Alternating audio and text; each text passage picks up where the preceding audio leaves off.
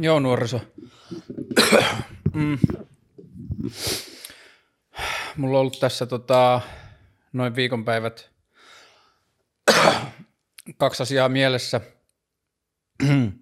Toinen sellainen, mistä on tullut paljon hyvää mieltä ja toinen sellainen, josta on tullut jonkun verran paskaa mieltä, niin mä ajattelin puhua niistä tänään. Mutta sit mä laitoin myös Instagramiin ton kysymysboksin ja sinne tuli aika paljon kysymyksiä, niin sitten loppupuolella voidaan käydä myös niitä läpi ja niissä kysymyksissä oli myös näitä aiheita, joita mä olin ajatellut käsitellä jo muutenkin. Orkidea saattaa olla, tämä saattaa olla viimeinen kerta, kun me nähdään orkideaa silleen hyväkuntoisena tai se, mä en tiedä kuinka paljon se näkyy vastavalossa, mutta noi kukat alkaa nyt kuolla, joten ton Varren tarina kukkineen alkaa olla silleen loppusuoralla, että kiitos vaan orkidea, mutta siellä on uusi varsi tulossa, niin voi olla, että ennen joulua ehkä meillä on jo uudet kukat. Mitähän muuta? Toi ei taida näkyä, mutta mä sain tuon värinokkosen. Niin, ja mä sain orkidealle tommosen hienon lasiruukun, mutta mä en vaihtanut sitä vielä. Mä laitoin vaan ton vanhan ruukun tonne sisään, että nyt kun toi varsi kuolee, niin sit mä laitan sen tonne lasiruukkuun. Ja sitten siinäpä oikeastaan. Mutta niin, se mistä on tullut hyvä mieli. Viime viikon sunnuntaina, eli 8 päivää sitten, mä heräsin, mun lapset oli mun luona. Me oltiin menty ajoissa nukkumaan ja bla bla bla. Mä heräsin sunnuntai-aamuna siihen, että mulla oli sellainen tunne, että että tätä on tosi jännä selittää, koska se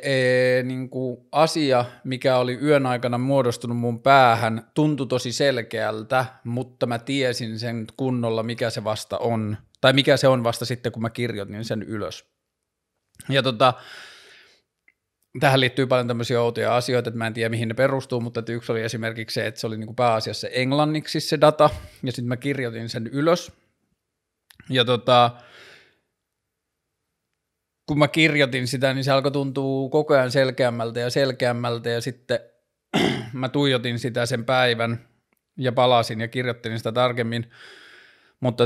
mä lyhyesti esittelen, mistä on kyse, ja sitten mä kerron, mitä siitä on seurannut. Se ajatus, mikä sinne päähän oli muodostunut, niin siellä oli tämmöinen otsikko kuin The Two Month Regimen, ja sekin oli hassua, että se ajatus oli niin kirkas, ja sillä oli otsikko ja kaikki, ja sitten mun piti googlata, mitä regimen tarkoittaa, regimen, ja mä en ollut edes ihan tarkkaan tietoinen, että mitä se sana tarkoittaa, mutta sitten kun mä googlasin sen, niin sitten se tarkoitti ihan täysin sitä, mitä mä ajattelin. Ja regimen on tällainen niinku ohjelma tai projekti, joka liittyy jonkun toiminnan korjaamiseen tai putsaamiseen, tai se voi liittyä terveyteen, tai se voi liittyä ihmisen tai yhteisön toimintaan ja tällaista. Ja niin, mun aivoihin oli syntynyt tämmöinen ajatus kuin 2-month regimen. Ja nämä asiat, mitä mä kirjoitin ylös, tuntui tosi selkeältä. Ja mä aloin vasta analysoinnin jälkeenpäin, että onko tämä hyvä idea, tuntuuko tämä luonnolliselta ja muulta. Mutta nämä ajatukset oli tällaisia, että se niin kuin oli 2 tällaista asiaa, että oli do's and don'ts, että tee näitä asioita, älä tee näitä asioita. Nämä älä tee näitä asioita oli varmaan silleen selkeimmät, että siinä oli don'tseissa isompana oli tietenkin rööki, että mä oon nyt, mun röökihistoria on se, että mä oon polttanut teini-ikäisestä jonnekin 25-26-vuotiaaksi, sit mä olin niinku vajaa 10 vuotta polttamatta, sitten joskus ehkä 4-5 vuotta sitten mä aloin polttaa ensin isoja sikareita ja sitten mä vaihoin pikkusikareihin ja sitten mä poltin varmaan 1-1,5 vuotta niitä pikkusikareita. Sitten mä olin niinku ehkä 1-2 kuukauden kokonaan polttamatta mitään ja sitten mä olin silleen, että mä oon röökijätkä. Sitten mä aloin polttaa röökiä Ja sitten joskus vuosi sitten keväällä, vai oliko se tänä keväänä? Ehkä se oli nyt tänä keväänä, niin rahan puutteen vuoksi mä aloin polttaa sätkiä, ja mä jotenkin tykkäsin tuosta sätkien käärimisestä tosi paljon. Ja nyt tämä viimeinen niin tämmöinen niin röökijäbänä oleminen on kestänyt varmaan 3 vuotta tai jotain, ja mä poltan ihan silleen, tai oon polttanut ihan silleen kiitettävästi, että ehkä sen semmoisen niin askin päivässä 20 röökiä, ja sitten siihen on liittynyt myös se, että mä oon polttanut täällä kotona, joko ikkunan ääressä tai sitten kesällä, kun on voinut olla yötä päivää ikkunat auki, niin mä oon poltellut tässä sohvalla, ja kun mä katson telkkariin, niin mulla on tuhkakuppi ollut tuossa pöydällä, ja mä oon polttanut röökiä. Tuonne jäi nyt joku kuolakupla tonne kurkkuun. Joo, sitten mä en ole tästä hirveästi puhunut näissä mun jaksoissa, koska se on vaikea asia ja se on niin hienosti kulttuurisesti stigmatisoitu ja tehty tabuksi, että siitä on niin hankala puhua, ja mä toivottavasti puhun siitä myöhemmin lisää ja laajemmin, mutta mainittakoon nyt tässä niin kuin sivutuotteena, että mä oon myös pilvenpolttaja ja mä oon ollut viime vuodet pilvenpolttaja, ja varsinkin nyt sitten koronan aikana mä oon ollut aika aktiivinenkin pilvenpolttaja, niin se liittyy tähän myös tähän Don't-sarjaan, koska Don't-sarjaan kuuluu poltettavat asiat, joten rööki ja pilvi. Sitten siihen liittyy karkit, jotka karkin syöminen on ollut mulle koko elämäni semmoinen niin kuin tosi henkilökohtaisesti rakas asia, mä oon aina ollut kova syömään karkkia, ja sitten tuolla Don't-sarjassa, niin tää ei ole niin mitenkään silleen ehdoton, mutta että tää on vähän silleen, tee vähemmän tätä, tee enemmän niin telkkarin kattominen, mä tykkään tai eihän mä telkkaria katso ollenkaan, mä oon kattonut YouTubea ihan sikana, ja sitten Netflixiä ja HBOta jonkun verran, niin sitten Don't-sarja siis on poltettavat asiat, karkit ja telkkari, ja do's, eli tehtävät asiat, niin tässä on viikkoasiat ja sitten tässä on päivittäisasiat. Viikkoasioihin kuuluu 3 urheilusuoritusta, ja se miten mä oon ratkaissut tämän nyt on ollut se, että kun mulla on ollut vähän rahaa, niin mä oon ostanut itselleni niin kuin harrastusaikaa ja harrastuskertoja tulevaisuuteen, ja ne mun lajit, mihin mä oon nyt panostanut tai mihin mä oon ostanut niitä harrastuskertoja, on Brazilian jiu-jitsu, boulderointi, tanssiminen. Mä löysin yhden tanssisalin, jota voi vuokrata sille yksityiskäyttöön aika halvalla 2 tunnin sloteiksi, niin mä ostin sinne valmiiksi käyttökertoja, sit mä ostin 10 kerran joogakortin, ja sit mulla on vielä niinku skeittaus, eli mulla on periaatteessa 5 harrastusta, joihin mulla on kaikkiin pääsy, ja mä voin mennä niihin niinku fiiliksellä silleen, että jos mulla on tänään tällainen ja tällainen fiilis, niin mä voin mennä tekemään, tai että, niin kuin, että jos mä haluan tänään liikkua, niin mä voin valita vapaasti, että mitä niistä liikuntamuodoista mä teen. Eli mulla on 5 harrastusta, joihin tähän mun ohjelmaan kuuluu, että 3 harrastuskertaa viikkoon. Sitten noiden harrastusten lisäksi tavoitteena on noin 10-15, totta kai saa mennä ylikin, mutta niin kuin vähimmäisajatuksena 10-15 kilometriä juoksua viikossa, ja sitten 1 museokäynti per viikko. Sitten päivittäistasolla 50 punnerusta, 50 vatsalihasliikettä. Näiden ajatus on vaan se semmoinen niin kuin kehollisen toiminnan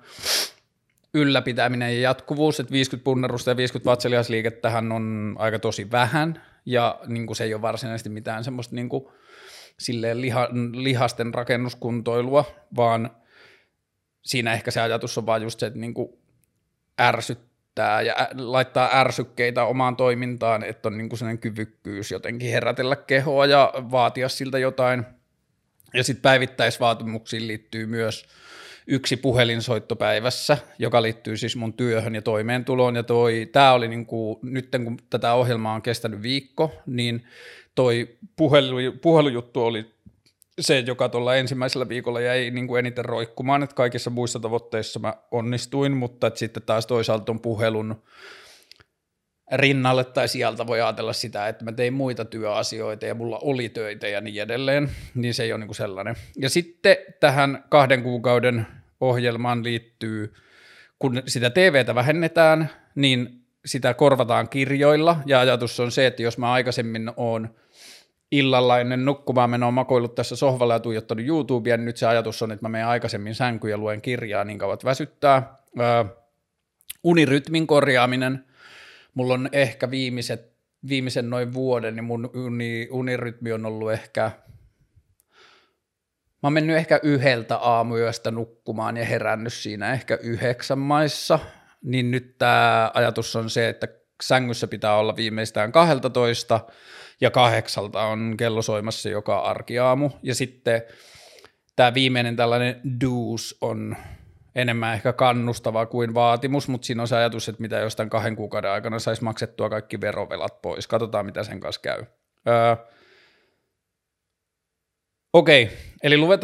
ruvetaan käymään läpi. Tämä monimutkaisesti selitetty asia oli siis se, joka tuntui ja näyttäytyi mulle niin kuin tosi kirkkaana ja selkeänä silloin viikko sitten sunnuntaina, kun mä heräsin. Ja se oli tosi jännä, että se niin kuin tämä koko juttu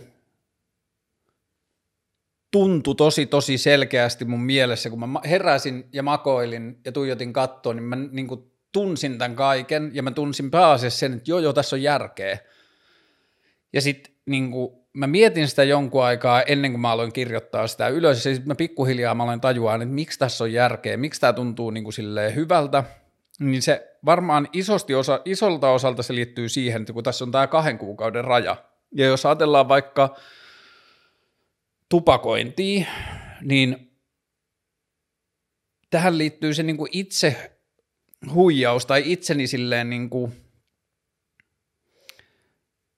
harhauttamisen kela, että munhan ei tarvi lopettaa tupakan polttoa, mun ei tarvi ajatella, että mä lopetan tupakan polton, mä ajattelen vaan, että mä pidän 2 kuukauden tauon. Ja 2 kuukauden tauossa on se hyvä asia, että 2 kuukautta on niin lyhyt aika, että se menee niin kuin vaikka käsillä seisten, joten joka kerta, kun mulla on raskaita päiviä ton nikotiinittomuuden kanssa, niin mä voin ajatella, että tää on vaan 2 kuukautta. Sitten kun on 2 kuukautta mennyt, niin mä voin polttaa röökiä, jos mä haluan. Mutta samaan aikaan mä tiedän myös sen, että 2 kuukautta on tarpeeksi pitkä aika siihen, että sen jälkeen mulla ei luultavasti enää tee mieli polttaa tupakkaa. Ja sit se toinen asia, joka tuntuu erityisesti tuohon tupakan polttoon liittyen, on se, että kun mulla on noita vaihtoehtoisia asioita, siellä on noi urheilutoiminnat ja siellä on niinku kirjan lukemiset ja siellä on museot ja siellä on kaikki tämä, mitä mä haluan lisätä, niin periaatteessa mulla on toinen tapa harhauttaa mun mieltä, että jos mulla tekee mieli polttaa tupakkaa tai jos mulla on niinku sitä tupakointia ikävä, niin sit mä voin sanoa, että mene kävelylle tai lähde lenkille tai mene, katso onko joogatunteja vapaana tai mene kiipeilyhallille tai mitä tahansa, että mä voin niinku harhauttaa noilla uusilla korvaavilla toiminnoilla niissä asioissa, joissa mä kaipaan jotakin toimintaa. Ja mitä tuohon tupakointi- ja pilvenpolttoon tulee, niin jos ajatellaan, että millä tavalla meidän kulttuuri on esittänyt aina maailmassa huumeet ja päihteet ja niiden addiktiivisuus ja muuta, niin toi pilvenpolton lopettaminen ei ole niinku tuntunut missään, tai se ei ole ollut niinku millään tavalla vaikeaa. Ja johtuen tästä ohjelma-ajatuksesta, niin ei tupakan polton lopettaminenkaan tuntunut, tai siis tämä viikko ilman tupakkaa, niin ei tämäkään ole tuntunut silleen vaikealta, mutta kyllä se on tuntunut ihan vitun ikävältä. Se, mitä mä tarkoitan sillä, että se ei ole tuntunut vaikealta, on se, että mä en ole ollut lähelläkään polttaa, tai mulla ei ole ollut semmoinen, että mä olisin alkanut kyseenalaistaan tätä, tai ollut silleen, että pitäisikö polttaa 1 rööki tai jotain, että ei ollut tullut mitään sellaista, mutta ne olot on ollut ihan kauheita. Niin kuin, mulla on ollut semmoisia fiiliksiä, että mun ihon alla kulkee jotakin pieniä jyrsijöitä, ja sitten niin kuin, mä oon yrittänyt kavereille kuvata, että mun keho tuntuu niin kuin vähän niin kuin semmoiselta niin kuin sisäisesti kramppaavalta sellaiselta, että siellä on semmoisia niin kuin ihmeellisiä jännitteitä, että se keho ei tiedä, mihin suuntaan se haluaa mennä ja millä tavalla se haluaa olla. Ja sitten se niin kuin luiden sisällä ja ihon alla tuntuu niin kuin jotain, että siellä olisi jotakin jyrsijöitä tai pieniä jotain elukoita tai olioita, jotka kulkee siellä ja sille jotakin syö tai nakertaa mun kehoa sieltä jostakin. No mitäs muita huomioita? Niin ärsyyntyminen. 2-3 päivää mulla on ollut nyt sellainen, että mä oon niinku, vaikka internettiä selatessa, niin mä oon ärsyttänyt ihmisten ajatuksista ja niinku ihmisten toimintatavoista, tai mä oon lukenut jotain ihmisten kirjoittamia tekstejä tai jotain, niin mä oon ollut silleen, niinku silleen tosi jotenkin, no ärsyyntynyt toi hyvä sana, ja sit mä voin ottaa askeleen taaksepäin, että en mä oikeasti tota mieltä, että toi ihminen puhuu tolla tavalla tai muuta, että sen pointti on tosi validi, ja mä ymmärrän, miksi se puhuu tolla se ääneensävy, ja tää on tärkeää, että tästä asiasta puhutaan, ja niin edelleen, ja sitten, niinku että on joutunut tarkkailemaan, tai just, että on havahtunut siihen, että että onpas mä tänään ollut moneen asiaan ärsyntynyt putkeen, ja sitten mä oon vain käydä ne yksi kerrallaan läpi, että en mä oikeasti edes oo ärsyntynyt noista asioista, ja mun mielestä noi on ihan fine ja niin edelleen. Mä kirjoitin eilen jotain huomiota siitä tupakan polton lopettamisen ahdistuksesta, oliko siinä jotain muuta, toi ärsyyntyminen. Niin, sitten kun... Mä katsoin eilen yhden dokkarin, josta mä ajattelin puhua myöhemmin vähän lisää, niin sen dokkariaikana, siinä dokkarissa käsiteltiin paljon sellaisia asioita, joihin mä oon ajatellut, että pitää tehdä muutosta ja meidän pitää maailmassa muuttua, ja mä olin jopa innoissaan siitä muutoksesta ja mä oon nähnyt, että tonne suuntaan meidän pitää mennä, niin sitten eilen, kun mä katsoin sitä dokkaria, niin sitten mä olin silleen, mä niin kuin käräytin oman ajatukseni siitä, että ei maailma kuitenkaan mene siihen suuntaan ja ei tota asiaa voi muuttaa ja vitunko väliä ja tuskin se mihinkään muuttuu. Ja sitten mä olin silleen, nuori mies, että mikäs kiukuttaa. Ja sitten mä taas huomasin, että röökipuutehan se siellä tai toi nikotiini. Niin ja siis mä oon silleen cold turkey. Jäpä, että jos mä lopetan röökin polton, pahoittelut, jos tää ääni kuulostaa nyt jotenkin oudolta. Musta tuntuu, että tuo kurkussa on jotain, mutta fuck it. Plus samalla mä hikoilen kuin pieni sika. Mä kävin aamulla pitkällä lenkillä ja sitten täällä niinku on aika kuuma ja sitten on jälkihiki. Mutta jos ei kelpaa, niin ei sitten. Mutta joka tapauksessa niin toi niinku suhtautuminen muutokseen ja semmoinen kyynisyys ja epäusko ja jotenkin pessimismi, niin se nousi pintaan, joka oli tosi outo. Sitten semmoinen... Ei niinku varsinaisesti tinnitys, ei niinku semmoinen ääni, niinku, että korvat sois, mutta semmoinen niinku korvissa tai silleen kuuloaistissa tuntuva semmoinen niinku sähköinen sirinä tai semmoinen niinku jännite, vähän semmoinen niinku häiriö. Silleen, niinku, sitä on tosi vaikea kuvata, mutta että se niinku just ehkä jossakin niinku kuulokanavassa tai kuulotaajuudella tuntuva joku semmoinen niinku häiriö tai siellä on joku ja sitten just se niinku tunne on yhteydessä myös siihen kehossa olevaan semmoiseen niinku jännittyneisyyteen tai semmoiseen niinku oudossa olevaan. Niin sitten eilen ja toissapäivänä oli sitä samaa, niin mä kirjoitin sen ylös muodossa yksinäinen, vittumainen ja eristynyt olo. Tähän varmaan liittyy myös se, että tällaisena hetkenä kun lähtee yksin jotain tällaista taistelua lainausmerkeissä käymään, niin kuin vaikka just tupakanpolton ei lopettamista, vaan tauolle laittamista, katsotaan, niin tällaisella hetkellä ehkä just kaipaisi parisuhdetta tai jotain sellaista, että olisi joku ihminen, joka sanoisi, niin kuin, että hyvä Kake, että sä oot ollut taas päivän polttamatta röökiä, että menepäs hienosti ja joku kannustaisi ja sanoisi niin kuin jotain kauniita sanoja, niin tässä on niin kuin joutunut itse kannattelemaan sen oman onnistumisensa kokonaan. Ja sitten ehkä siitä on tullut vähän sellainen reppana olo tai semmoinen yksinäinen olo niin kuin ton kanssa. Ja sitten mä en tiedä, se on liittynyt ehkä just varmaan johonkin itsensä palkitsemisasioihin tai myös johonkin kehollisiin tunteisiin, mutta että on ollut niin kuin kova semmoinen halu karkkiin, joka on mulle ollut aina semmoinen niin kuin tosi go-to-lohtutuote, mutta että sitten nyt kun se karkkikin on niin kuin siellä... don'ts-listalla, niin sitten sekin on ollut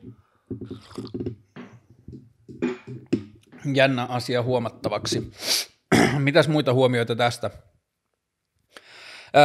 Syy, miksi mä halusin ehkä myös selittää tätä mun Two Month Regimen-hommaa, oli se, että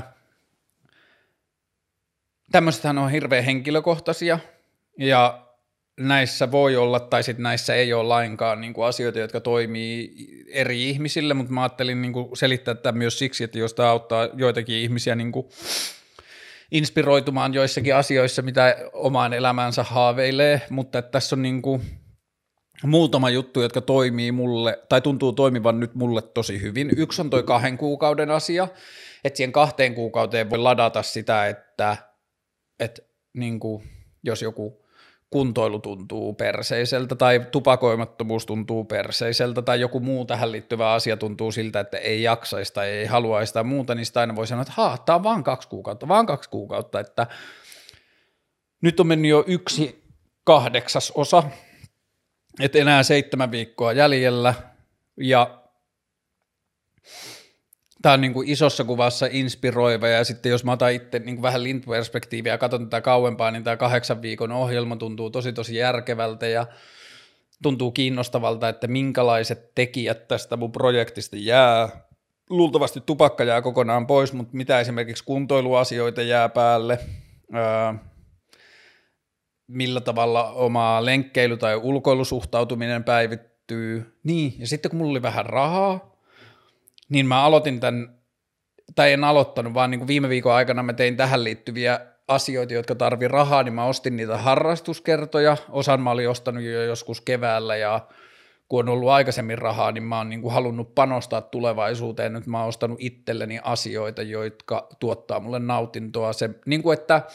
mä oon yrittänyt turvata itselle hetkiä, että kun mä tiedän, että mulla edelleen tulee olemaan jaksoja, jolloin mulla ei ole rahaa, niin sit mä voin siellä raha-ahdistuksessa kuitenkin nähdä se, että mulla on joogakertoja tai mä pääsen kiipeileen tai mä teen jotakin, niin sitten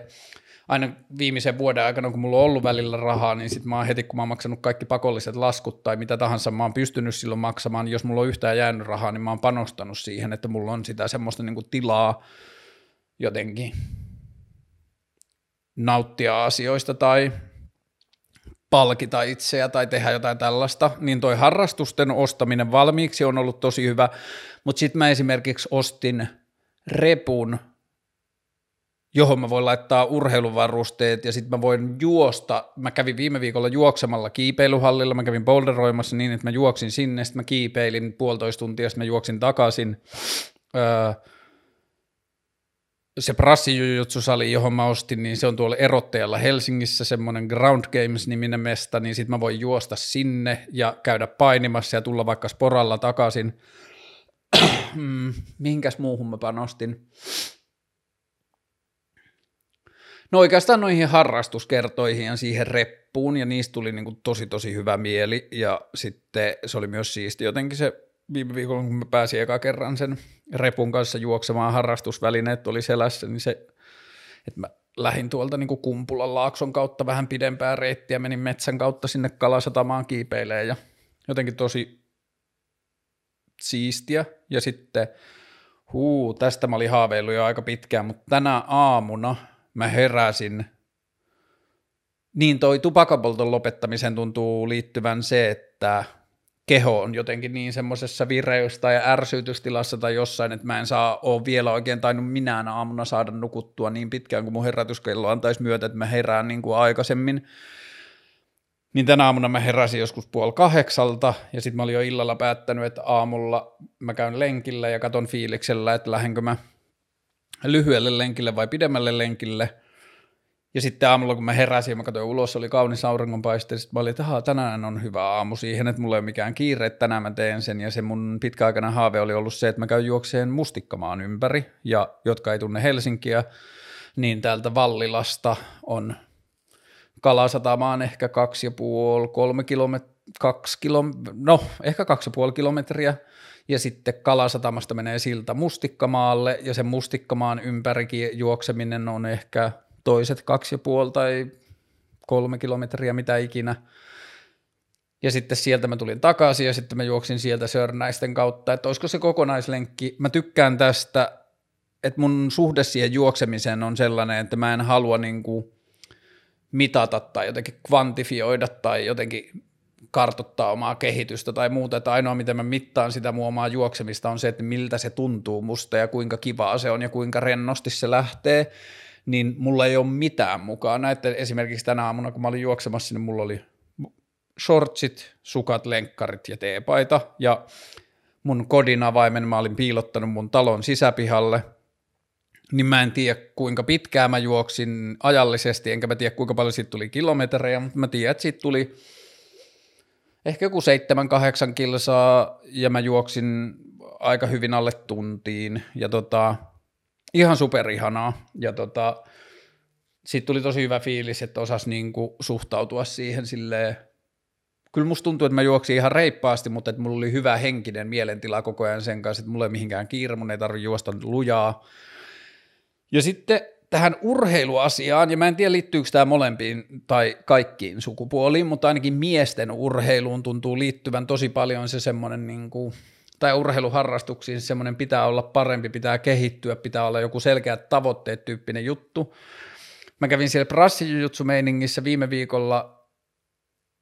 tapaamassa niitä ihmisiä, jotka pyörittää sitä brassijujutsusalia. Ja brassijujutsusta mä oon puhunut joskus aikaisemmin lyhykäisyydessään, se tuntuu olevan kamppailulajeista kaikista vähiten väkivaltaisin ja kaikista eniten shakin kaltainen, että se on semmoinen niin kuin, siinä painitaan judopuvut päällä, että se on aika hidasta ja semmoista rauhallista ja tosi taktista ja strategista ja sellaista, ja mä tykkään sit tosi paljon. Ja mä kävin siellä juttelemaan ja sitten mä kerroin tästä mun urheilujutusta ja millä tavalla mä haluan harrastaa ja muuta. Niin sitten heti siinä keskustelussa oli niin ilmoilla vähän sellainen henki, että jos sä haluat kehittyä, niin kyllä sun olisi hyvä käydä painimassa niin 3-5 kertaa viikossa. Ja joo, varmasti ihan hyvä toi, että tekee muitakin lajeja, kyllä joo, mutta että olisi hyvä, että tässä olisi joku tietty rytmi ja että se olisi niin aika silleen tiivistä ja näin. Ja sitten mä olin silleen, että ei, että kun toi ei ole mun juttu, että ei mulla ole niin tarkoitus, ei mun tavoite olla jotenkin parempi kuin joku muu tai jotain muuta, vaan mun tarkoitus on vaan tehdä liikuntaa, josta mä tykkään. Ja sitten kun mä oon valinnut, tai niin kuin toi boulderointi ja brassijutsu on molemmat semmoisia lajeja, että ne kiinnostaa mua niiden niin kuin ongelmanratkaisuulottuvuuden kautta. Ja kun mä teen niitä oikein, niin musta tuntuu, että ei mun tarvitse käydä kuntosalilla. Tämä on aina jotenkin vihannut kuntosalia, eikä mulla ole mitään semmoista niinku henkilökohtaista, mitään hirvettä poltetta, että mä haluan isommat lihakset tai mä haluan olla jotenkin lean mean and gangster. Mulla on ihan vaan siis silleen, että mä tykkään, jos mä osaan kaatua mun kehon kanssa, sen takia skeittaus, mutta myös brassijutsu. Mä tykkään, että jos mä osaan mennä kuperkeikalla yli mun kehosta ja mä en pelkää laittaa mun kehoa outoihin ja asentoihin. Ja mä tykkään, jos mulla on leikkisä suhde mun vartaloon, että se on niinku vähän silleen lelu, että mä niinku suhtaudun siihen osittain humoristisesti ja silleen leikkisästi ja en ota sitä niin vakavasti, niin tommosista asioista tulee tosi hyvä mieli. Ja sitten tässä niinku ehkä tässä koko mun regimen-ajatuksessa on tämä, että tämä on tosi omaehtoista, että mä itse sanelen nämä säännöt, miten mä teen. Ja jos mä vielä niin kuin kertaalleen tiivistän tätä ajatusta tästä, että jos tästä joku haluaisi ottaa jotakin itselleen inspiraatioksi, niin toi 2 kuukauden raja, että jos sä haluat tehdä jotain elämäntapamuutoksia, niin kokeile tällaista ajatusta, että laitat itsellesi 2 kuukauden rajan, että mä teen joitakin asioita vaikka 2 kuukautta, tai miksei kuukausi tai 3 kuukautta, mikä tahansa sulle tuntuu hyvältä, mutta mulle se 2 kuukautta tuntuu jotenkin, ja tämä on joku jumalallinen ilmestys, koska mä heräsin aamulla, niin se oli niin kuin alitajunnassa yön aikana koko tämä prosessi. Mä en ollut edellisenä iltana miettinyt minkäänlaista ajatusta siitä, että mä haluan tehdä jonkun elämänmuutoksen tai jotain. Mulla ei ole ollut minkäänlaista painetta tupakanpolton lopettamiseen. Mulla ei ole ollut semmoista ajatusta, että mä haluan lopettaa tupakanpolton tai mun tupakanpolttoa ahistaa mua. Ei minkäänlaista. Päinvastoin, mulla on ollut tosi hyvä fiilis siitä tupakanpoltosta. Mun mielestä se on ollut tosi kivaa. Mä edelleenkin kannustan aikuisia ihmisiä tupakanpolttoon, jos niistä tuntuu hyvältä se, koska tupakanpoltossa on mun mielestä siisti ominaisuus se, että se on järjetöntä ja tyhmää, ja mun mielestä elämän ei pidä olla pelkästään jotenkin silleen fiksuja ja järkeviä asioita. Totta kai tupakkaa voi kuolla, jos käy paskat säkä, niin voi kuolla 45-vuotiaana johonkin keuhkosyöpään, mutta sitten toinen vaihtoehto, mitä tupakanpoltto voi tehdä sun elämälle, on se, että se lyhentää sun elämää vaikka 5 tai 8 vuotta sieltä loppupäästä tai mitä ikinä, niin sitten miksi me ollaan aina tupakkaa kohtaan niin jotenkin superkriittisiä, jotenkin jopa vihamielisiä, mutta samaan aikaan me syödään rasvaa ja me syödään sokeria ja me juodaan viiniä ja niin kuin, tai te juotte viiniä tai ihmiset juo alkoholia, mitä ikinä, niin kuin, että meillä on asioita, joita me tehdään siksi, että me tiedetään, että niillä on terveydellinen hinta, mutta me nautitaan niistä, niin eikö tupakka voi olla yksi niistä? Ja samaan aikaan mä tiedän, että se on täysin järjetöntä ja myös dikkaan siitä, että mä en nyt tuoksu tupakalle ja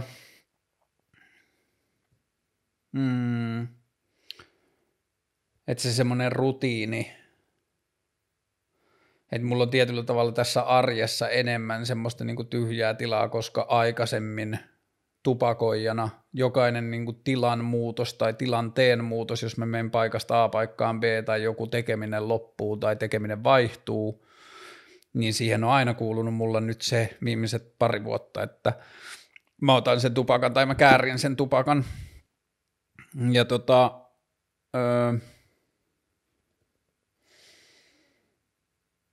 nyt mä en tee niin, ja se on tosi kivaa. Ja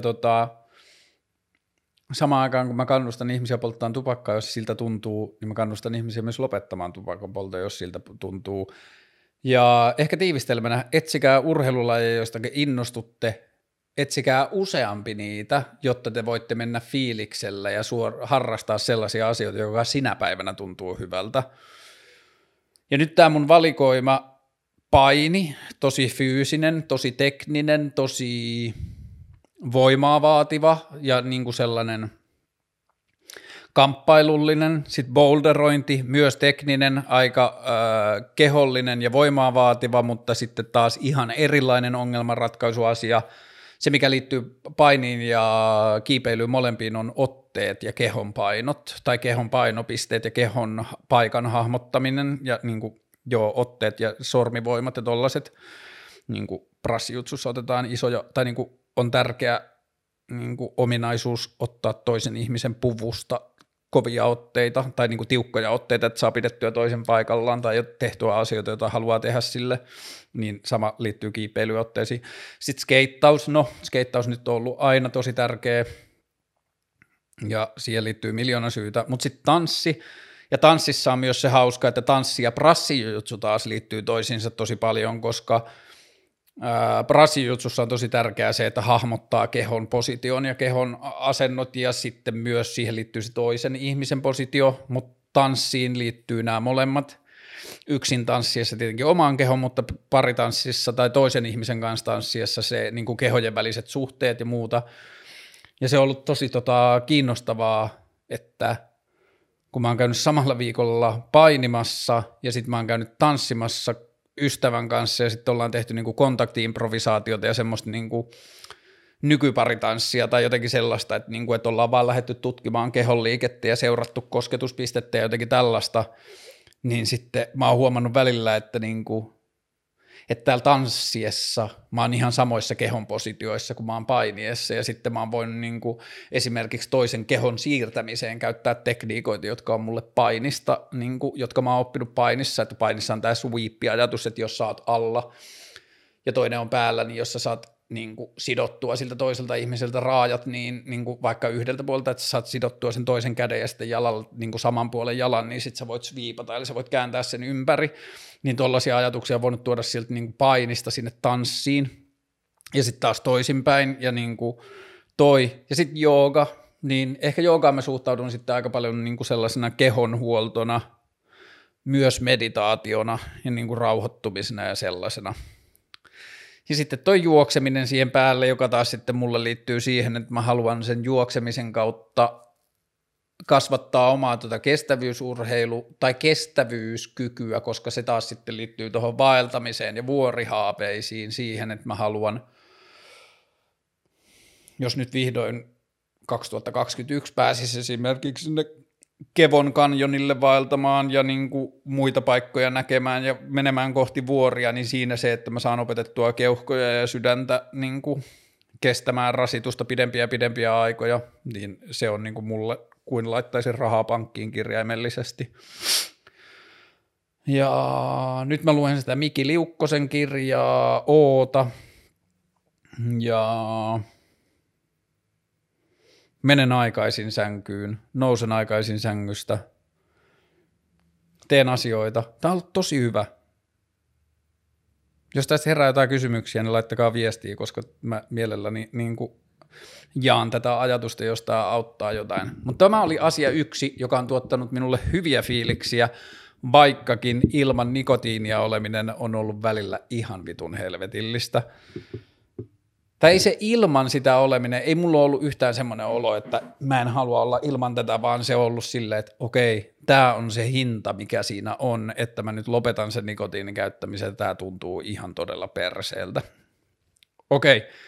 2-month regimen, let's go, 1/8 menty läpi, tuntuu tosi hyvältä ja katsotaan miten pojan käy. Sitten asia 2, josta ei ole ollut niin hyvä fiilis, tai itse asiassa on ollut välillä ihan tosi vitun ahdistunutkin olo, noin 9 päivää sitten, mitähän siitä olisi, olisikohan se niin kuin toissa viikon torstaina vai perjantaina tai jotain, niin mä tein haastattelun Ivan Puopolon kanssa, joka on Maikkarin uutistoimittaja ja internettrolli ja Twitter-räyhääjä ja niin kuin silleen alt-right tai mitä tahansa, ehkä mun tehtävä ei ole määrittää, mitä se on. Ihmiset voi katsoa sen jakson ja tehdä oman päätelmänsä siitä, mitä Ivan Puopolo on, mutta kun mä julkaisin sen Ivan Puopolo-jakson, niin mä sain siitä A, eniten ja B, vittumaisinta kriittistä palautetta, mitä mä oon saanut mistään tämän keskusteluohjelman puitteissa tekemästä asiasta tähän mennessä. Ja lyhykäisyydessään se palautteen kärki tai se kritiikin kärki on se, että mä en olisi saanut edes haastatella sitä ja että ton kaltaisen ajatusmaailman omaavalle ihmiselle ei saisi antaa mediatilaa eikä ääntä. Ja tää on tosi monitahoinen asia, joten bear with me, kun mä yritän hahmottaa omat ajatukseni tähän asiaan liittyen. Ensinnäkin. Se, mikä sitä palautetta tuntui yhdistävän tosi paljon, oli se, että se oli niin kuin, isolta osin se oli vittumaista, isolta osin se oli ikävää tai vähintään passiivis-aggressiivista, ja siinä niin kuin palautteessa tuntui olevan jotenkin aika paljon semmoinen sävy, niin kuin mä olisin tekemisellä jotenkin loukannut niitä ihmisiä, jotka mulle antoi sitä palautetta, että mä olisin henkilökohtaisen loukkauksen tehnyt niitä kohtaan haastattelemalla jotakin ihmistä, jota ne ihmiset ei olisi halunnut että mä haastattelen, tai ne ei olisi halunnut, että sellaiselle ihmiselle annetaan mediatilaa. Se, miten se näkyy, oli se, että iso osa sitä palautteesta, mitä mä sain, niin mä sain sen niin nopeasti, että se jakso ei ollut edes kerennyt olla ulkona niin kauan, että ne ihmiset olisi kerennyt katsoa sitä, joten se palaute käsitteli, joten se palaute niin kuin perustui otsikkotasolla siihen, että siinä ei ollut kyse siitä sen jakson sisällöstä tai siitä, että mistä siinä keskusteltiin, tai ne ihmiset ei välttämättä edes tiennyt, minkälainen sen ohjelman sävy tai meininki on, vaan näille ihmisille oli selvää lähtökohtaisesti, että tällaisia ihmisiä ei saa päästää mediaan ja niiden kanssa ei saa jutella, joten ne nyt mä käytän lainausmerkkejä, hyökkäs tai laittoi sitä palautetta mulle jo ennen kuin oli kattonut sitä tai ottanut selvää, minkälainen meininki siinä oli. Sitten siihen palautteen henkeen liittyi myös niin kuin sellaisia ihmeellisiä ulottuvuuksia, että osa ihmisistä koki oikeudekseen laittaa julkiseksi meidän kahden kesken inboxissa aiheesta käymiä keskusteluja niin, että valittiin oman narratiivin mukaan screenshotteja sitten meidän välistä keskustelusta niin, että mun pointteja jätettiin vähemmälle ja valittiin heidän niin kuin, argumentteja näkösälle ja julkaistiin niitä multa kysymättä heidän omissa niin kuin, sosiaalisen median kanavissaan. Sitten se niin kuin, passiivis-aggressiivinen sävy niissä palautteissa. Mä tänä aamuna mietin, että käynks mä lukeen ne uudelleen läpi, jos mä haluan puhua siitä, mutta sitten mä olin silleen, että ei, että mä en halua mennä takaisin niihin tunteisiin, mitä se palaute mulle aiheuttaa, ja jos katsojaa tai kuuntelijaa kiinnostaa, niin ne löytyy mun Instagramista, siellä on se Ivan Puopolo-postaus, niin sen alta kommenteista löytyy iso osa sitä palautetta, tietenkin oli sitten muitakin palautekanavia ja muitakin paikkoja, oli ihmisten instastoreja ja muuta, jossa sitä palautetta annettiin, mutta sieltä voi vähän katsoa sitä palautteen henkeä ja sävyä. Ja mulle siihen niin kuin liittyy muutamia kysymyksiä tai semmoisia, joita mä en oikein ymmärrä. Edelleen sen palautteen jälkeen mä oon sitä mieltä, että oli hyvä, että mä tein sen haastattelun tietäen, mitä mä tiedän nyt. Mä tekisin sen uudelleen. Mä puolustan oikeuttani tehdä sen haastattelun. Mä tulen jatkossa tekemään varmasti lisää haastatteluja, joista mulle tullaan suuttumaan tai joita ihmisten mielestä ei saisi tai ei kuuluisi tai ei pitäisi tehdä. Ja tämä liittyy mulle semmoiseen periaatteelliseen ajatukseen siitä, että mä en usko maailmanmuutokseen ilman keskustelua tai jos sanotaan toisinpäin, mä uskon, että keskustelu on maailmanmuutoksen tärkein työväline tai tärkeimpiä työvälineitä. Mä en usko ihmisten ulossulkemiseen, mä uskon, että siitä seuraa radikalisoitumista, mä uskon, että siitä seuraa monenlaista negatiivista asiaa, jos ihmisiä suljetaan keskustelun ulkopuolelle.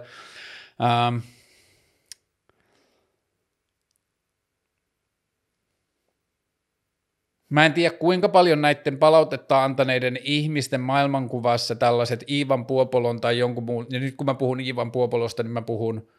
kaikki kirjaimet yhteen ja pienellä. Mä en varsinaisesti enää puhu Ivan Puopolo-henkilöstä, vaan mä puhun Ivan Puopolo-ilmiöstä tai tällaisesta niin kuin väärin ajattelevista ihmisistä ja meidän suhteestamme niihin, meidän oikein ajattelevien ihmisten suhteesta niihin. Mulle se jännä juttu on, että noiden ihmisten, jotka on laittanut mulle niitä palautteita tai jotka hyökkäs tai jotka puhuu rumasti tai mitä tahansa, kritisoi sitä valintaa tai puhuu siitä, niin mulle se kiinnostava asia on se, että musta tuntuu, että meidän tavoitteet maailmassa ja meidän maailmankuvat on tosi linjassa. Me uskotaan samoihin asioihin, me halutaan samanlaista maailmaa. Meidän käsitykset vaan siitä, että miten se saavutetaan tai mikä on mahdollista on erit. Ja yksi asia, jossa mä uskon, että meidän maailmankuvat saattaa poiketa, on se, että uskotaanko me maailmanmuutokseen, kuinka naivi tai kyyninen meidän maailmankuva on, että jos me puhutaan, tietyllä tavalla jos puhutaan Ivan Puopolosta, niin on helpompi kärjistää sitä ja puhua vaikka jostain, en mä tiedä, natseista tai ääritalousoikeistolaisista tai jostain. Yksi ensimmäisistä kommenteista, mitä siihen Puopolo-postaukseen tuli, oli se, että seuraavaksi varmaan haastattelet jotain pohjoismaisen vastarintaliikkeen edustajaa. Mä en halua mennä niihin kommentteihin lukemaan niitä tarkemmin, mutta se oli kuitenkin se, että siinä esitettiin, että jos sä oot valmis haastattelemaan tätä, niin sit sä oot valmis haastattelemaan varmaan myös tällaista ja tällaista ihmistä. Joo, niin onkin, koska mä en tiedä, miten muuten me mun mielestä.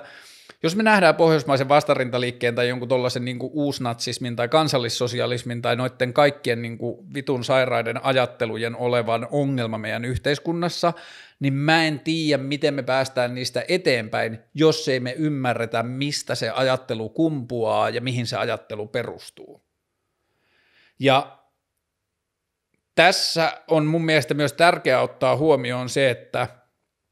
mä tuun niin etuoikeutetusta positiosta, että tällaisten niin kuin haitallisten tai kusipäisen ajattelun kärki tai joku vaikka natsien tai kansallissosialistien ajattelun kärki, niin se ei niin kuin varsinaisesti kohdistu muuta kautta muuhun kuin se, että mun maailmankuva on vasemmistolainen tai joku niin kuin oikeistolaiset voi nähdä mut jonain kommunistina, mutta mä en ole väärän heidän maailmankuvansa mukaan, mä en ole väärää sukupuolta tai mä en ole väärän näköinen tai mun seksuaalisuus ei ole silleen selkeästi jotain väärää niille ja niin edelleen. Eli toisin sanoen ne asiat, mihin mä annan itselleni tai mihin mä haluan ajaa itseäni, niin mä en ikinä vaatisi niitä keltään muulta. Eli toisin sanoen mun mielestä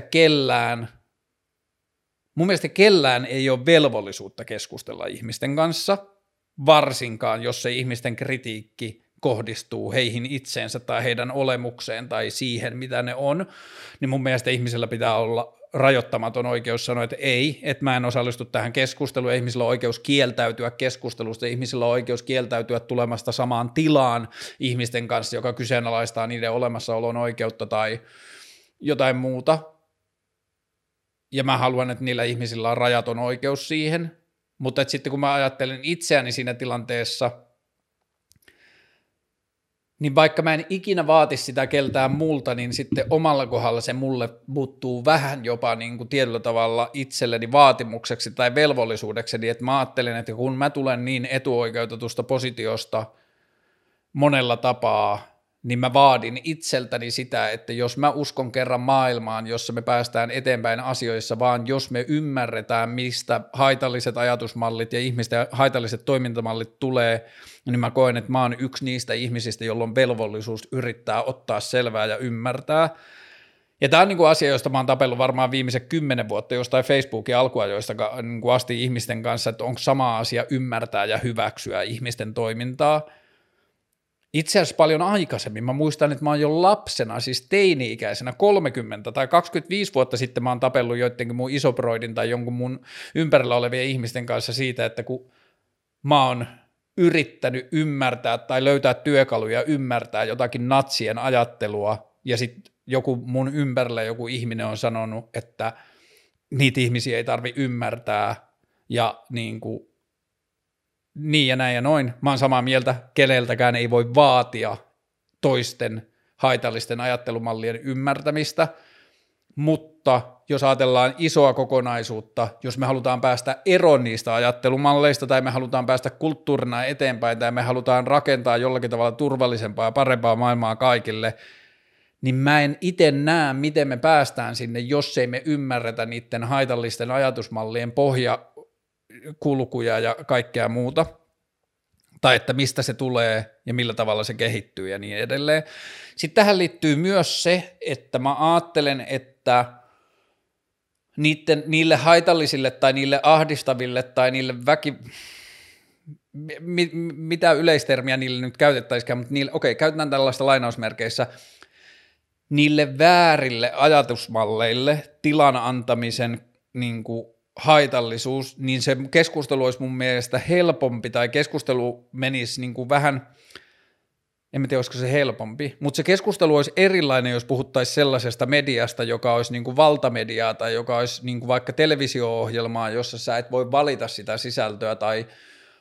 tai puhutaan vaikka sanomalehdistä, jotka menee ihmisten koteihin tai jotakin muuta, niin silloin se kritiikki menee mun mielestä eri tasolle, mutta se, että kun tämä mun ohjelma tapahtuu todellisuudessa, jossa kukaan ei ole pakotettu katsomaan, jos sisällöt on pelottavia tai ahdistavia, niin ketään ei alisteta sille väkisin ja kaikki mitä mä teen tapahtuu internetin lokeroissa, jossa ihminen voi 100% itse valita, altistaako se itsensä sille sisällölle vai ei, niin silloin tämä on mun mielestä vähän eri asia. Ja sitten tästä Ivan Puopolo-asiasta tekee mielenkiintoisen myös se, että oliko seuraavana päivänä vai 2 päivää sen mun haastattelun jälkeen Helsingin Sanomien kuukausiliitteessä oli minun kehonipalstalla Ivan Puopolon alaston kuva ja haastattelu hänen kehostaan ja kehokuvastaan ja siitä, että millä tavalla hänen kehokuva on se, niin kuin kehittynyt elämän aikana, ilman että siinä sanallakaan viitattiin sen johonkin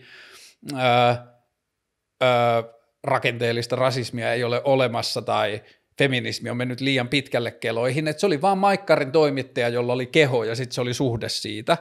niin samaan aikaan kun valtakunnan media, meidän siis yhteiskunnan isoin media tekee siitä tyypistä jutun niin kuin liittymättä ollenkaan sen maailmankuvaa tai esittämättä minkäänlaista huomiota siihen,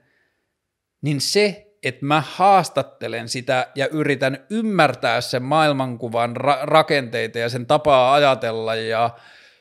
niin kuin, tapaa ajatella maailmaa ja muuta, niin sitten se tuntuu mulle ihan tosi oudolta, että no ensinnäkin mun pitää ehkä ajatella, että ehkä tämä niinku, se suuttuminen ja se palaute, mitä mä oon näiltä ihmisiltä saanut, niin ehkä se on jonkinlainen luottamuksen osoitus myös mulle siinä mielessä, että nämä ihmiset loukkaantuu siitä tai suuttuu tai niille tulee paha mieli siitä, että mä otan Ivan Puopolon vieraaksi, että ne on niinku jo menettänyt Hesarin kanssa toivonsa, että niiden mielestä Hesari on niin paskamedia, että sillä ei ole enää mitään väliä, mitä Hesari tekee.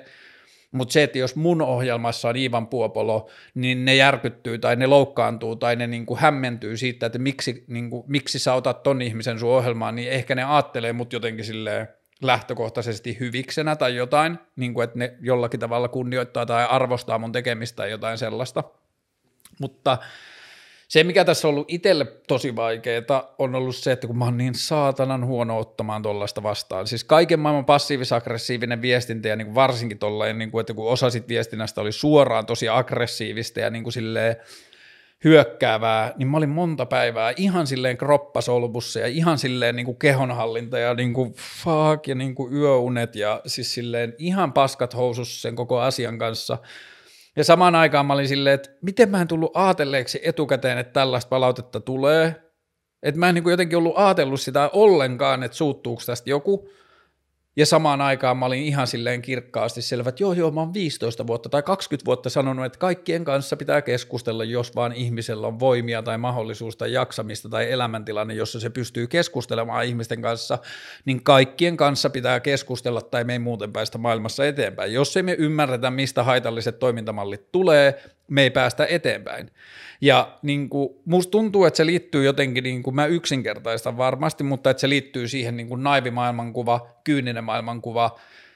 kärjistykseen sillä tavalla, että mä uskon, että maailmaa voi tehdä paremmaksi, mä uskon, että ihmiset voi oppia niiden käytöksestä, mä uskon, että me voidaan auttaa ihmisiä parempaa toimintaa, mä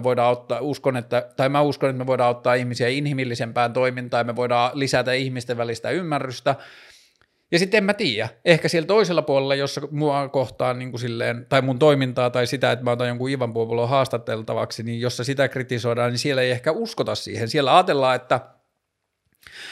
natsit on natseja tai alt-right on alt-rightia tai äärioikeisto on äärioikeus tai taloudellinen oikeisto on taloudellista oikeistoa ja ne ei tule siitä muuttumaan, jolloin meidän tehtävä on vaan niin kuin omalla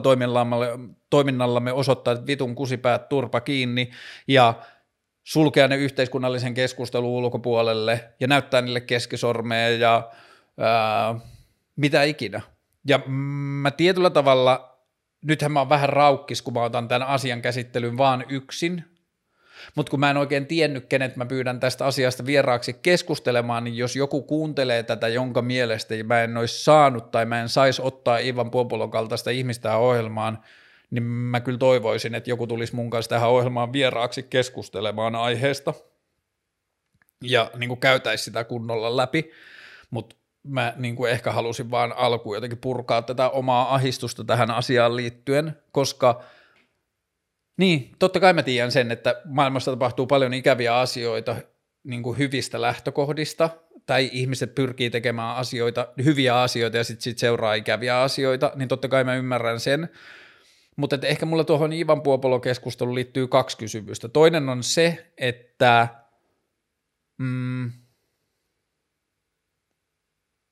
minkä ajatellaan olevan oikea toimintatapa, miten jos Ivan Puopolo-ajattelu koetaan haitalliseksi yhteiskunnalle, mitä meidän pitäisi tehdä sille, mikä on meidän sotasuunnitelma sitä ajattelua ja sellaista maailmankuvaa vastaan, jos mun vastausehdotus on se, yritetään ymmärtää, miten ne ihmiset ajattelee, miten ne toimii, pyritään niiden kanssa pääsemään jotenkin eteenpäin siinä ajattelussa, rakentavalla keskustelulla löytämään tapoja, joilla me saadaan ne ihmiset itse kyseenalaistamaan omia ajattelumallejaan ja sitä kautta, että me ymmärretään niiden ajattelumalleja paremmin ja syitä, miksi ne ajattelee, niin yritetään päästä lasten kasvatuksesta ja kulttuurikasvatuksesta siihen pisteeseen, että ihmiset ei kasvaisi enää samalla lailla sinne maailmaan. Ja mikäs se toinen kysymys, mikä mulla kuplii? No ainakin yksi kysymys on se, että missä menee se raja, ketä saa pyytää vieraaksi, ketä ei, kenen kanssa saa keskustella, kenen kanssa ei. Ja jos valtakunnan median uutistoimittaja on sellainen vieras, jota ei saa kutsua, niin miten kansanedustaja, jos vaikka Jussi Halla-aho tai Teuvo Hakkarainen tai mikä se on se Ano, joku jäbä, se perussuomalainen, niin onko kansanedustajat haitallisia tai sairaita tai väkivaltaisia tai mitä tahansa ajatuksia omaavat kansanedustajat, onko ne myös no-go, vaikka ne on niin kuin vallan asemassa ja niin kuin vallan positiossa ja kaikkea muuta, niin onko se vaan sitten se strategia, että me vaan suljetaan ne ulkopuolelle ja niille ei anneta mediatilaa, niiden kanssa ei jutella ja ne saa niin kuin vaan puhua sille omalle kohderyhmälle ja niin edelleen. Niin, ja se toinen iso kysymys on mulle se, että mikä ajatellaan, että on se pahin mahdollinen lopputulema, joka tulee siitä, että sille Ivan Puopololle annetaan, tai niin kuin Ivan Puopololle lainausmerkeissä annetaan mediatilaa. Käännyttääkö se Ivan Puopolo siinä ohjelmassa ollessaan niitä ihmisiä, jotka avasi sen ohjelman siksi, että ne oli mun ohjelman seuraajia, eli ne oli lähtökohtaisesti vähän niin kuin samalla lailla vihervasemmistohippejä niin kuin minäkin, ja sitten ne kuulikin Ivan Puopolon ajatuksia, ja sitten ne oli silleen, onpas hän fiksu, vaihdankin maailmankäsitystäni, feminismi on mennyt liian pitkälle, eikä rakenteellista rasismia ole olemassa, uskon nyt enemmän Ivan Puopoloon, onko tämä niin kuin ne ihmiset, jotka muuttaa mieltään, vai onko ne sitten niin kuin ne Ivan Puopolo-ihmiset, jotka tulee Ivan Puopolon takia, että ne fanittaa Ivan Puopoloa ja sinne näkee sen mun ohjelman ja sitten ne on silleen, että mä katson tämän Ivan Puopolon, niin onko ne sitten silleen, että niiden ajatus maailmasta vaan syvenee sen Ivan Puopolon haastattelun kanssa. Se mikä mulle on siinä hankalaa, että jos mun lähtökohta on se, että meidän pitäisi ymmärtää ihmisiä paremmin ja niiden maailmankuvia ja tapoja toimia, niin mikä on se potentiaalinen haitta, mikä siitä voi seurata, jos niin yrittää tehdä, ja miksi niin ei saisi tehdä? Mikä on se riski, mitä pelätään? Ja mä en sano, että mä tiedän olevani oikeassa. Mä sanon vaan, että mä toistaiseksi uskon siihen, mihin mä oon uskonut 20 vuotta tai 30 vuotta. Että kaikkien ihmisten kanssa pitää keskustella, kaikkien ihmisten maailmankuvia pitää yrittää ymmärtää, jotta niitä vastaan voidaan lainausmerkeissä taistella, ja me voidaan päästä kulttuurina eteenpäin ja löytää parempia tapoja ja parempaa kasvattamista ja kaikkea muuta. Ja sitten mulle se iso kysymys on, että miksi tollaiseen toimintaan, kuten esimerkiksi se, että mä pyydän Ivan Puopoloa tähän ohjelmaan vieraaksi, niin miksi sen kritiikkiin liittyy niin vittumainen sävy? Yksikään niistä ihmisistä, jotka kritisoi sitä, että mä otin Ivan Puopolon vieraaksi tähän, ei lähestynyt mua silleen rakentavalla keskustelulla, vaan niissä oli niinku tosi... Tai siis oli rakentavaan keskustelun pyrkimyksiä, mutta silti niissä oli passiivis-aggressiivinen tai vittumainen sävy, jonka tehtävä oli ilmoittaa jo heti kärkeä, että sä oot toiminut väärin. Että siinä ei ollut niin kuin mitään keskustelun tilaa. Yksi ehkä positiivisin oli sellainen, että joku laittoi inbox-viestin, että miksi helvetissä olet pyytänyt tämän ihmisen vieraaksi, ja sitten 2 päivää myöhemmin se laittoi, että hei, nyt kuuntelin tämän, olipas tämä tosi hyvä, bla bla bla. Eikö niin, se laittoi, että tämä oli luultavasti paras jakso, mitä sä oot tehnyt. Ja siitä mä ehkä dikkasin, että se ihminen, mutta en mä siinäkään ymmärtänyt sitä, että se avaus oli se, että miksi helvetissä otit tämän vieraaksi, että siinä en mä tiedä, siis mulle tää on tosi vaikea kysymys siksi, koska mä törmäsin johonkin internetmeemiin, jossa sanottiin, että en mä muista sitä tarkkaa muotoa, mutta että se oli vähän niin kuin jotenkin silleen, että pitää normalisoida konfliktia, pitää normalisoida, niin kuin hyväksyä konfliktinen puhe ja niin kuin kaikkea muuta, niin en mä ole mikään sanomaan ihmisille, miten ne saa puhua tai miten ne ei saa puhua, mutta mä tiedän itse sen, että jos mä oon ollut vaikka parisuhteen kaltaisessa tilassa ja se toinen ihminen kokee, tai toisen ihmisen toimintamalli on se, että kun sitä ahdistaa tai sitä pelottaa tai sillä on stressi tai mikä tahansa, niin sitten se purkautuu sellaisena, että niinku musta tulee vihollinen tai musta tulee jonkinlainen konfliktin toinen osapuoli, niin sitten mä oon vaan sellaisessa tilanteessa ilmoittanut, että hei, että tämä meidän kohtaaminen, vaikka tässä on paljon ihania ulottuvuuksia, niin tämä ei ole se elämäntilanne, missä mä haluan viettää aikaa, niin että mä olen niin huono konfliktien kanssa, enkä mä koe mitään tarvetta oppia siihen, että olisi jotenkin normaalia viettää aikaa ihmisen kanssa, joka ahdistuksen hetkellä purkaa muhun sen, että sitä ahdistaa niin kuin, että musta tulee joku vihollinen, niin tämä on niin kuin yhteiskunnallisessa keskustelussa mulle semmoinen taso, että mä en ymmärrä, että mitä niin kuin positiivisia lopputulemia ihmiset kokee sillä, että ne aloittaa keskustelun kysymällä mitä vittua ja sen jälkeen asia. Että minkälaiseksi se keskustelun ilmapiiri muodostuu siitä, jos se ensimmäinen kysymys on mitä vittua ja sen jälkeen yritetään keskustella, niin mun mielestä siinä on niin kuin luotu se pöytä jo niin vaikeaksi siinä lähtökohtaisesti. En mä ole mikään sanomaan ihmisille, miten ihmisten pitää tai miten ihmiset haluaa käydä keskustelua. Siinä käy niin kuin haluaa, mutta että musta tuntuu, että mulla on myös ihmisenä oikeus päättää, minkälaisiin tilanteisiin mä haluan laittaa itseni. Totta kai mä rajoitan sitä oikeutta itseltäni tekemällä keskusteluohjelmaa aika paljon. Mä nyt vaan alistan itseäni keskusteluille, jotka ei ole täysin mun päätettävissä. Mutta mä en vaan ymmärrä, mikä niiden hyöty on ja miksi me ihmiset toimitaan sillä tavalla. Ja no, politiikassa mä näen tosi paljon, että niin korkeankin tason politiikassa käydään keskustelua niin, että ilmoitetaan jo lähtökohtaisesti sen toisen ihmisen olevan vääränlainen ihminen tai sen mielipiteiden vääriä tai no ehkä se liittyy just siihen identiteettipolitiikkaan tosi paljon politiikassa, että mä haluan osoittamalla, niin kuin että kun mä keskustelussa osoitan sen vastapuolen jonkun kusipäisyyden tai käytän sitä mitä vittua puheenpartta, niin varsinaisesti mun pointti ei ole edes pyrkiä keskusteluun sen vastapuolen kanssa, vaan mä yritän kertoa mun kannattajilleni, että mun identiteetti perustuu siihen, että näettekö te kuinka paljon mä vihaan tota ihmistä ja sen maailmankuvaa. Ja mä en usko siihen. Ja mä en varmaan yksin, mulle jää paljon kulmia ja näkökulmia johonkin tähän Ivan Puopolo-asiaan käsittelemättä, kun mä käyn sitä keskustelua yksin, niin sen takia mä niin kuin haluan tehdä myös avoimen kutsun, että jos joku, jonka mielestä se Ivan Puopolon tänne ottaminen oli väärin, haluaa tulla keskustelemaan mun kanssa siitä, niin please,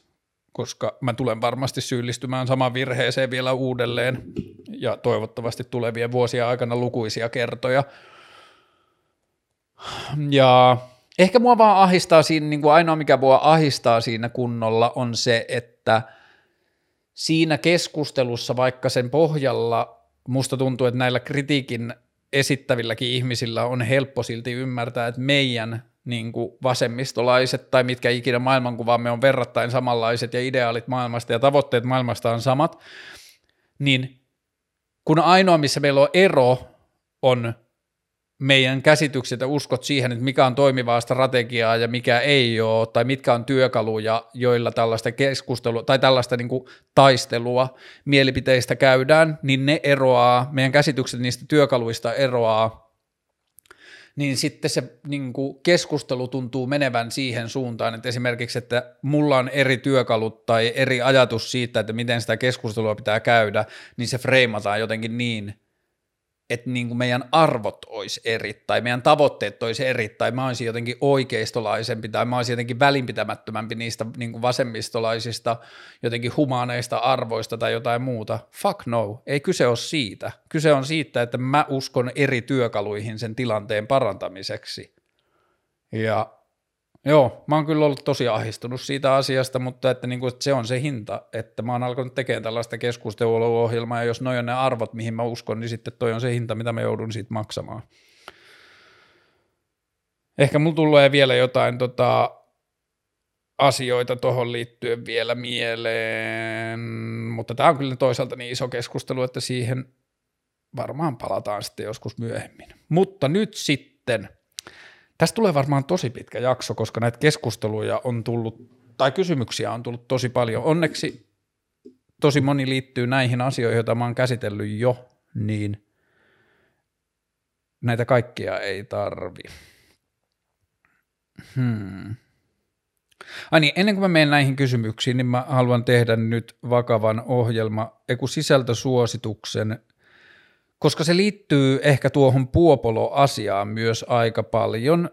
Netflixiin on tullut nyt viime viikolla sellainen, vai toissa viikolla, joka tapauksessa dokkari, jonka englanninkielinen nimi on The Social Dilemma, ja suomenkielinen nimi Valvontakapitalismin vaarat. Ja se kertoo asiasta, jota mä oon itse miettinyt tai puhunut tavalla tai toisella varmaan 15 vuotta, joka liittyy siihen, että onko oikeasti hyvä asia, että meidän sosiaalinen media toimii puhtaasti taloudellisin tarkoitusperin, tai että mulle se ehkä se on laajempi kysymys, että meidän koko internet ja internetin kehitys ja internetin luonne on perustunut bisnekseen, niin tuossa dokkarissa käsitellään tosi hyvin sen seurauksia, ja siinä Sitä dokkaria katsoessa eilen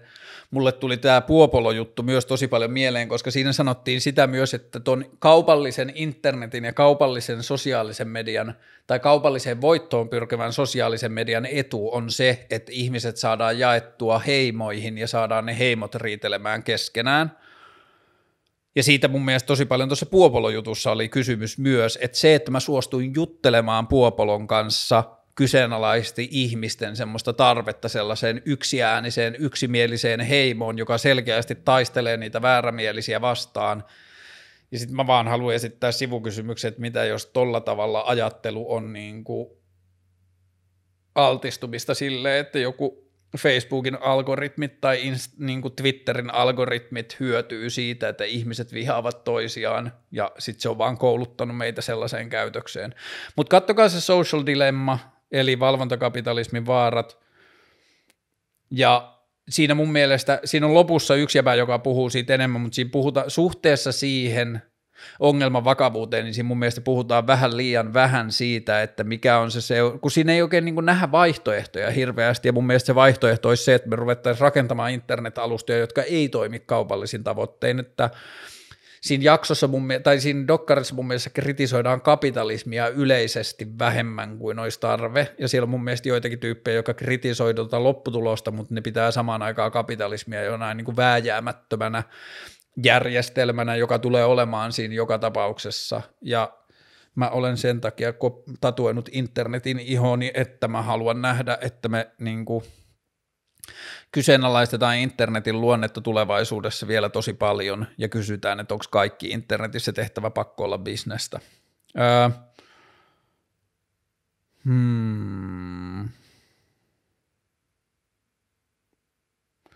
Kuinka selvisit avioerosta neuvoja aiheen kanssa painiskeleville? Ei tähän ole mitään. Ainoa, mitä mä pystyn sanomaan, on se, että mulle henkilökohtaisesti se, että minkä takia mulle avioeron jälkeinen elämä ei ole hirveästi sisältänyt semmoista jossittelua, kipuilua siitä, että oliko niin kuin avioero oikea ratkaisu vai ei, niin liittyy siihen, että me käytiin vuosia parisuhdeterapiassa ja vuosia niin kuin se kysymys oli siinä, että onko tämä suhteen ongelmat tai haasteet, onko ne ratkaistavissa, mitä voi tehdä, voisiko tällainen toimia, että mulle henkilökohtaisesti se avioeron jälkeinen maailma on tuntunut sillä tavalla, vaikka ei tietenkään ollut ongelmaton ja mitään muuta, mutta että mulle se on tuntunut sillä tavalla turvalliselta siksi, että mä oon voinut olla varma sen kanssa, että mä tein oikean päätöksen siksi, että mä tein niin monta vuotta töitä sen eteen selvittääkseni, että onko muita vaihtoehtoja kuin erota, niin sitten se on tehnyt siitä ehkä helpompaa. Tää on hyvä. Onko mahdollista name-dropata graafikoita, joiden töistä ja tyylistä tykkäät? Olisi kiva inspiroitua. Varmasti olisi enemmän, mutta mä haluan nostaa nyt yhden tosi paljon ylös. On sellainen kuin Eric Timothy Carlson. Löytyy Instagramista se jäbä, mutta se miten voitte tutustua sen duuneihin on se, että YouTubessa Bon Iverin tilillä on tämä viimeisin levy ja toisiksi viimeisin levy, niin niistä löytyy sellaiset visuaaliset kokonaisuudet, jossa tämä Eric Timothy Carlson, se edellinen levy, mikä se nimi nyt onkaan, ei silloin väliä, se löytyy sieltä, niin löytyy playlisteina koko levyt, jokaiselle biisille on tehty oma musavideo, mutta se musavideo on niinku periaatteessa lyric-video, eli se on niinku visuaalisesti esitetty se biisin lyrikat, mutta kun sä meet ja katot, niin mä edes yritä selittää kaikkia niitä upeuksia ja tapoja, millä tavalla musiikkia voidaan esittää esteettisesti ja visuaalisesti, niin kuin luoda kokonaan uusi taso siihen musiikin kokemiseen. Ja Eric Timothy Carlson, ensinnäkin sen esteettinen ja visuaalinen kieli on ihan spot on sen kanssa, mistä mä diggaan, mutta et se tapa, jolla se typografian ja animaation keinoin luo ihan uuden tason niihin biisien sisältöihin, niin se on jotakin niin uskomattoman kaunista, ja se edellinen levy on tehty pelkästään typografisilla asioilla, ja tämä uudempi levy on tehty niin, että siinä on niinku tasot, että siinä on graafinen taso ja se niinku animaatiotaso, ja sitten siellä on melkein kaikissa videoissa on niinku tanssitaso, että sinne kuvattiin tanssivideot erikseen, ja sitten siellä on niinku tanssivideo pohjalla, ja sitten on typografinen, graafinen taso siinä päällä, joka esittää ne niin kuin biisien lyriikat silleen kauniilla esteettisellä tavalla, niin Eric Timothy Carlson, ihan paras jäpä tällä hetkellä ja koskettaa jotenkin mun esteettistä silmää ihan tosi paljon ja aloittakaa niistä Bon Iver-videoista, käsittämättömän kaunista. Yleisen ja yksityisen ero ihmissuhteissa. Voiko toisen lihansyöntiä tai muuta vastaavaa kommentoida? Riippuu tietenkin tavasta, jolla kommentoi. Mun mielestä ehkä enemmän keskustella kuin kommentoida. Jos toinen syö lihaa ja toista ihmistä ahistaa se, että se toinen syö lihaa, niin mun mielestä se on enemmän sen, jota ahistaa vastuulla miettiä, että haluanko mä olla sellaisen ihmisen kanssa tai rakastanko mä tai onko mä viehättynyt siitä ihmisestä niin paljon, että se lihansyönti jää sen viehätyksen jalkoihin. Mun mielestä ihmisillä ei ole oikeutta olla parisuhteessa ja kritisoida jatkuvasti ihmisiä jostakin niiden toiminnasta, joka on ollut niissä jo ennen kuin tämä ihminen on tullut siihen parisuhteeseen. Että jos toisessa ihmisessä ahistaa joku, niin sillä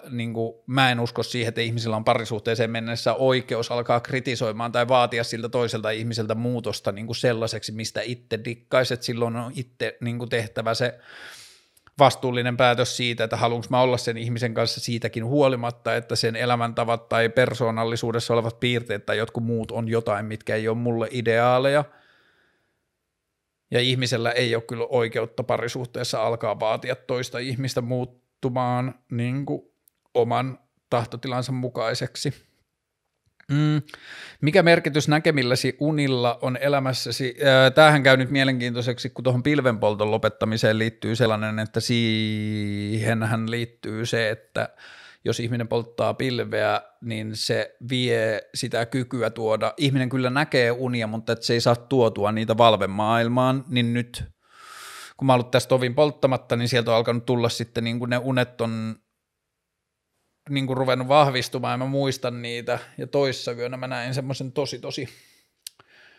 niin kun action-packed, niin kun, tai siis ei se ollut action, mutta et sen niin kun emotionaalinen stress level oli tosi korkea. Mä katsoin sellaisen Le Bureau-nimisen tosi hyvän suosittelun, vahva suositus löytyy Yle Areenasta, ranskalaisen agenttisarjan, jossa oli niin kuin paljon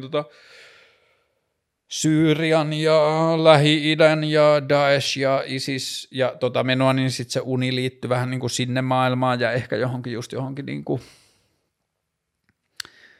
peiteidentiteetteihin ja kiinni jäämisen pelkoon ja johonkin tollaiseen, niin mä heräsin joskus 4 aamuyössä silleen sydän löi 200 ja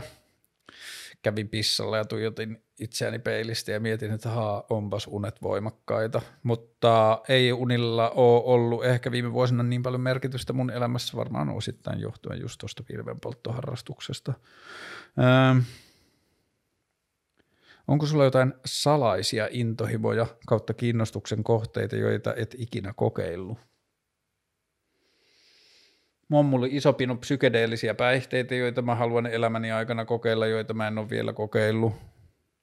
Niin kuin mielen laajentamiseen tai mielen erillä tavalla kokemiseen liittyviä asioita, joita mä haluan kokeilla, joita mä en ole vielä kokeillut. Mut en mä tiedä, onko ne salaisia. Ehkä ne on salaisia vaan siinä, että tämä asia on niin hyvin stigmatisoitu ja tehty vaikeaksi puhua.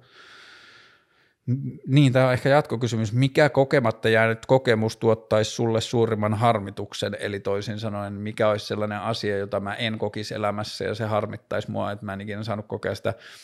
Se, että mä en saisi kokea, niin sehän tarkoittaisi sitä, että mä olisin jo kuollut, koska se on ainoa tapa tulla varmaksi siitä, että mä en todellakaan saa kokea sitä elämässä. Jos mä olisin kokenut, eikö jos mä olisin kuollut, niin sit mä en voi kokea myöskään harmitusta. Ja tämä nyt on ehkä mulle ollut sellainen iso asia, että mulla voi olla haaveita, että asioita, joita mä haluan, että mä koen elämässäni, jos mä en kerkeä kokea niitä, niin sit mä en ikinä kerkeä harmitella niitä, koska sit mä oon kuollut ja mä en muista, mitä mä oon kokenut tai en oo kokenut. Mutta en mä haluaisi kyllä kuolla ennen kuin mä oon nähnyt vuoria silleen tosi jotenkin silleen dramaattisella ja niin kuin radikaalilla tavalla, että mä haluan, että mä en niin kuin, että mä en tarkoita mitään sellaista, että mä ajan jonkun asuntoauton johonkin P-levikkeelle asfalttitien varteen ja sitten kävelen siitä ylös vuorelle, vaan mä tarkoitan silleen, että mä haluan niinku nähdä semmoista niinku vuoristoautiomaata. Ehkä tämä liittyy myös jonkin silleen Alaskaan tai johonkin huippuvuoriin tai silleen, että puhutaan oikeasti niin kuin silleen eristyksestä ja kaukana ja vaikeiden niin kuin lähestymisien päässä olevista vuoristomaisemista, niin sellaista mä haluaisin kokea kyllä ennen kuolemaa, niin on varmasti paljon muitakin asioita.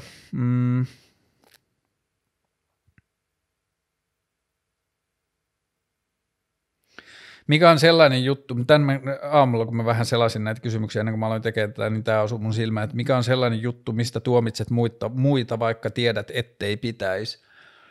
Niin en mä tiedä, siis mä jotenkin kusetan itselleni tai mä väitän itselleni, että mä en tuomitse ihmisiä hirveästi, joka varmaan tarkoittaa sitä, että se tuomitseminen tapahtuu tosi paljon sitten alitajuntaisella tasolla ja mä en vaan saa itseäni kiinni niistä, mutta...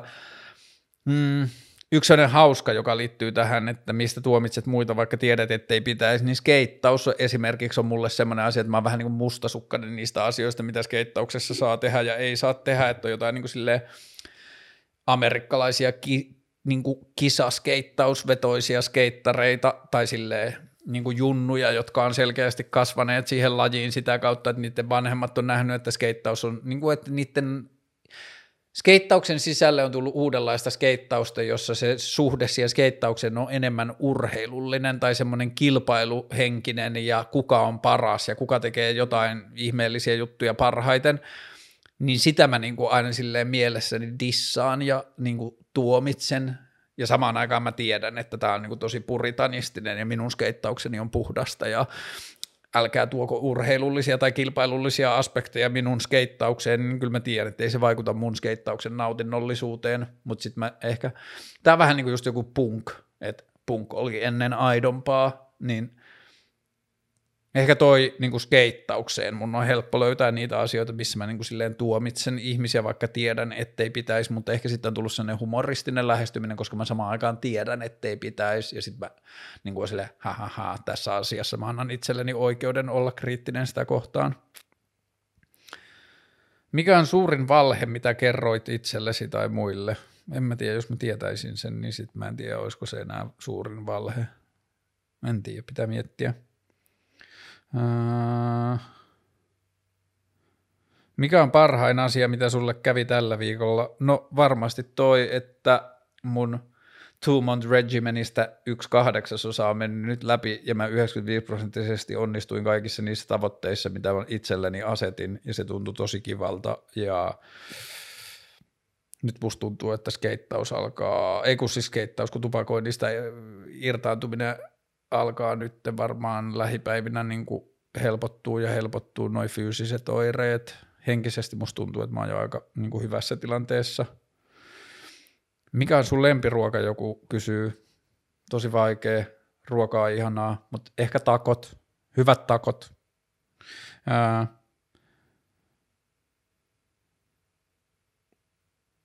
Ajatuksia true crime-villityksestä, kysymysmerkki eettisyys jne. Mä en tiedä vastaako tämä suoraan kysymykseen, mutta mä näin tänä aamuna semmoisen postauksen jossain internetissä, jossa joku tyttö oli laittanut kuvan oman veljensä hautakivestä ja sitten se oli niinku laittanut, että hei, että nyt kun telkkarissa on nämä liikemies Niko Ranta-aho ja joku katiskavyyhti ja on ilmeisesti joku katiska TV-sarja tai podcast-sarja tai joku, jossa käsitellään sitä niinku huumekauppajuttua, niin sitten se oli vaan silleen, että hei, et samaan aikaan kun te viilistelette jotain suomalaisia liikemiehiä, jotka ajoi niinku huumerahoilla mersuu, niin muistakaa, että sen toisella puolella oli tämä, että mä oon tehnyt mun broideille nuudeleita, kun se on yrittänyt päästä sen vieroitusoireista eroon, tai mä en ole tajunnut pikkutyttönä, miksi mun broidi menee sängyn alle piiloon, kun sun kaverit tulee kysymään sitä ovelle, tai niin kuin se kertoi kaikista niistä kauhistuttavista asioista, mitä niin kuin 10 vuotta nuoremmalle pikkusiskolle, miltä oli näyttäytynyt isoveljen niin kuin addiktio ja huumeiden käyttö ja muuta, ja sitten se niin kuin sitä, että hei, että samaan aikaan kun te glorifioitte tätä katiskavyyhtiä, jotain Janne Ranta-ahoa ja jotain mitä tällaista, eikä mikä Niko Ranta-aho tai mitä tahansa, niin muistakaa, että sen toisella puolella on tällainen niin kuin huumeiden negatiiviset seuraukset ja niin kuin helvetti, mitä se aiheuttaa ihmisten elämässä, niin se oli niin kuin mun mielestä yksi relevantti pointti. Ehkä mulla koko ajan jurnutti sitä lukiessa myös se päässä, että iso osa näistä noi esimerkit, mitä mä niin kuin äsken mainitsin, ne oli vaan jäävuoren huippu sit koko postauksesta, mutta että iso osa sen postauksen esittämistä huumeiden käytön ongelmista liittyi siihen, että me ollaan kulttuurisesti tehty siitä laitonta ja pakotettu se yhteiskunnan niin kuin silmien ulkopuolelle ja marginaaleihin, josta seuraa niin paljon väkivaltaa ja kaikkea niin kuin ikäviä asioita vaan siksi, että kun me ollaan tehty joku moraalinen päätös, että huumeet on väärin ja sitten me pakotetaan ne niin kuin piiloon ja sitten se, että se on piilossa, niin siitä seuraa kaikkea paskaa. Niin se oli niin kuin toinen näkökulma tuohon, mutta että mitä ajatuksia true crime-villityksestä? No, ehkä tämä liittyy siihen Ivan Puopoloon sillä tavalla, että kyllä mun mielestä meidän olisi hyvä ymmärtää myös rikollisia ja niiden maailmankuvaa ja niiden ajattelua ja tapaa, jolla ne päätyy siihen, mutta ehkä se on just se, jota sivutetaan true crimeissa monesti, tai enhän mä ole tuota katiskavyyhtiäkään kattonut, mutta että niinku, eniten mua ehkä siinä katiskajutussa kiinnostaisi se, että miten ne ihmiset, jotka on siellä sisällä, niin miten ne perustelee sen oikeutensa siihen, että ne toimii niiden lakien ulkopuolella, minkälaisen elämänkokemuksen ne on kokenut, että ne on ajautunut siihen tilanteeseen, että ne on kokenut, että niillä ei ole muuta vaihtoehtoa. Miten poliitikot ajattelee, että maailma on jotenkin hyvä paikka, jos joku huumekauppa sullotaan niin kuin silleen piiloon ja sitten seuraa kaikkia ikäviä asioita, niin siinä on ehkä paljon asioita, joita ei käsitellä sillä tavalla, mitä mä toivoisin, mutta... Kyllä sille true crimelle varmaan on, kyllä mä ajattelen, että sille on varmasti positiivisia seurauksia, että me niin kuin ymmärretään jotain tuollaista maailmaa paremmin.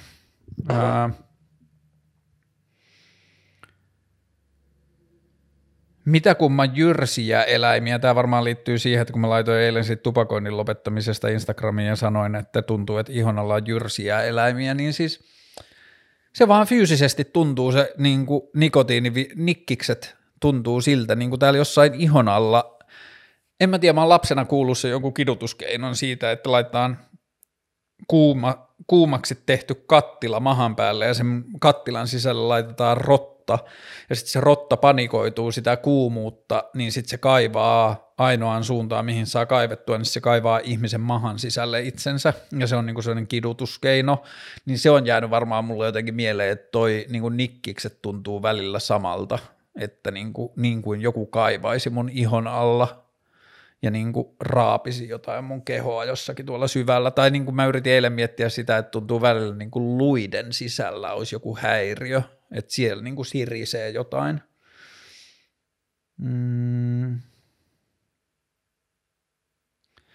Sitten täällä on kysymys BMX/Bladeaus/Skuuttaus, yleisesti ajatuksia muista skeittauksen kaltaisista lajeista, niin ehkä toi liittyy siihen, mitä mä aikaisemmin sanoin siitä, niin kuin, että mitä ihmisten toimintaa mä tuomitsen, vaikka mä tiedän, ettei saisi, niin okei, en mä nyt ehkä noiden lajien harrastajia tuomitse, mutta toi on niinku semmoinen, jossa mä oon antanut varsinkin junnuna itselleni olla, niinku luvan olla silleen ylimielinen ja dissaava noita muita lajeja kohtaan, kun musta tuntuu, että skeittaus on jotenkin aidointa ja muut lajit pöllii skeittaukselta ja yrittää olla yhtä cooleja kuin skeittaus ja muut on wackeja, koska ne on helpompia kuin skeittaus, koska skeittauksessa se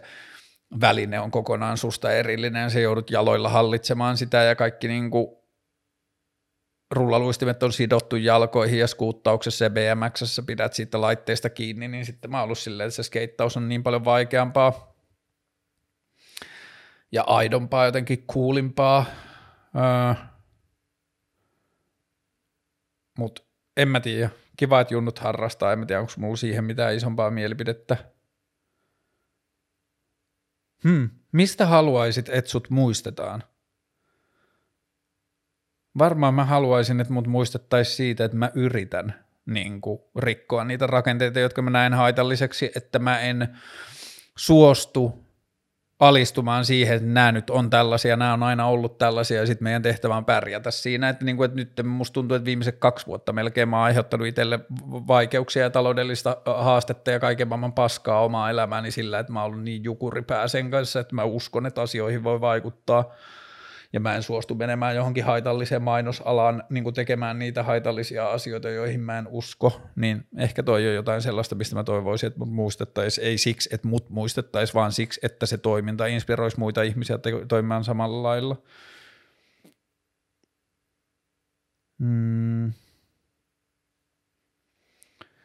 Katsotaan, tuliko vielä jotain.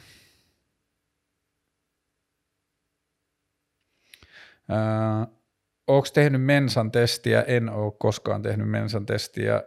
Ehkä se on siksi, että se ei ole koskaan kiinnostanut, että en mä usko tuollaiseen niin kuin mitattavaan älykkyyteen. Tai siis totta kai voi mitata älykkyyttä jonnekin yhteen suuntaan, mutta ei silloin mitään tekemistä sen kanssa, että